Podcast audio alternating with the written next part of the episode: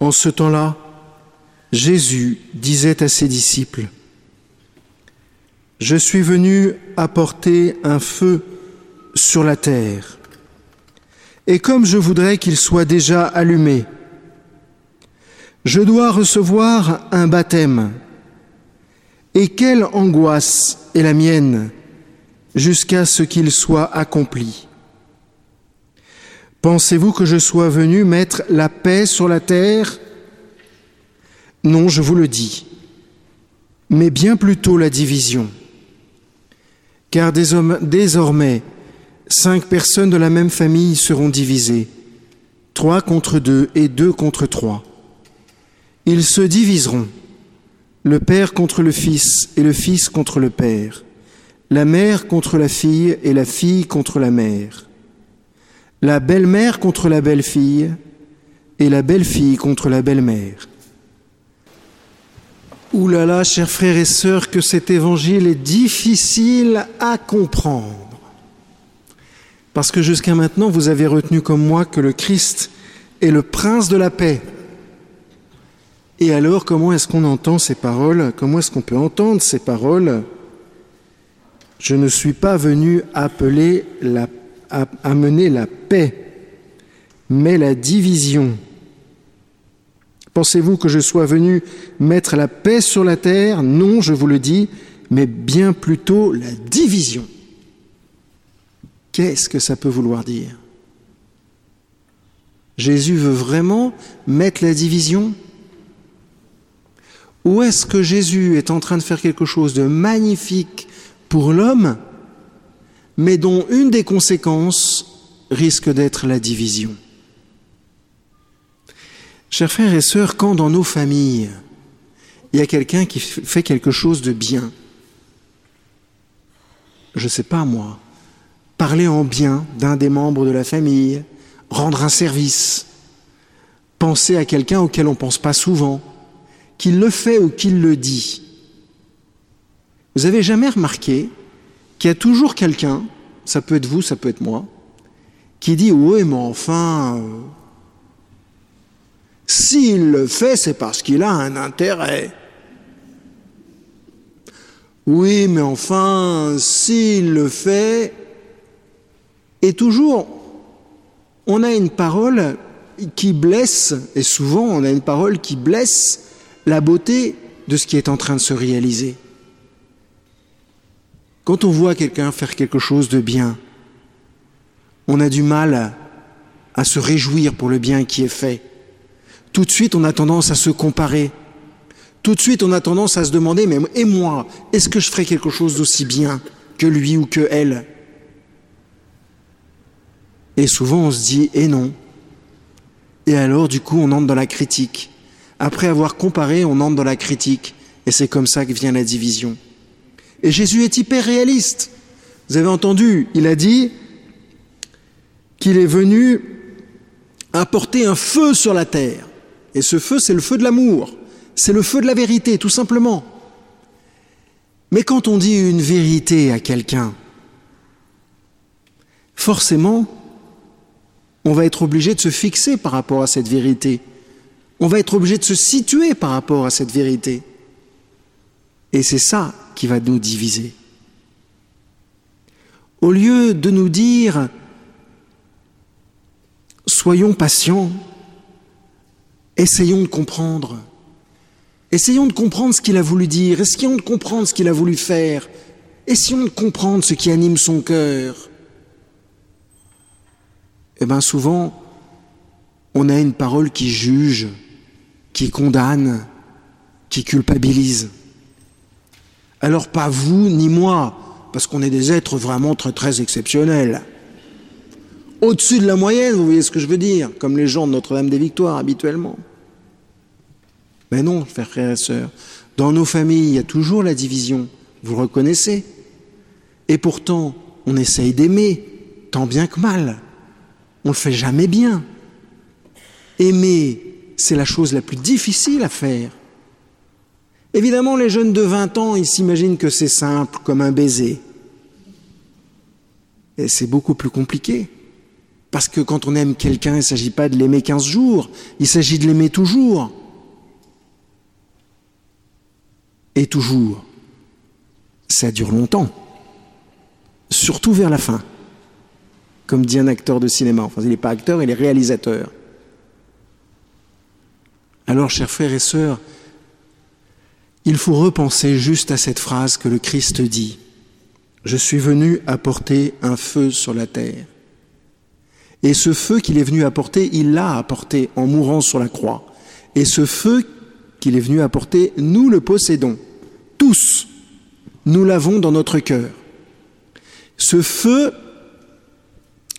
c'est le désir d'aimer, le besoin d'aimer. Et pas seulement le désir et le besoin d'aimer, mais le désir et le besoin d'être aimé. Alors vous allez me dire, mais et moi qui suis malade? J'ai le droit à ce bonheur-là? Alors que si ça se trouve, dans pas longtemps, je risque de mourir ou de vivre une opération terrible? Eh bien justement, à toi le Seigneur te dit, mon feu, je l'ai déposé dans ton cœur et je ne vais pas l'enlever. Et le feu que j'ai déposé dans ton cœur, si tu veux, tu peux en vivre. Tu peux en vivre. Comment? En acceptant cette vérité. Je suis malade, peut-être, mais au fond de mon cœur, il y a une centrale atomique d'amour qui existe.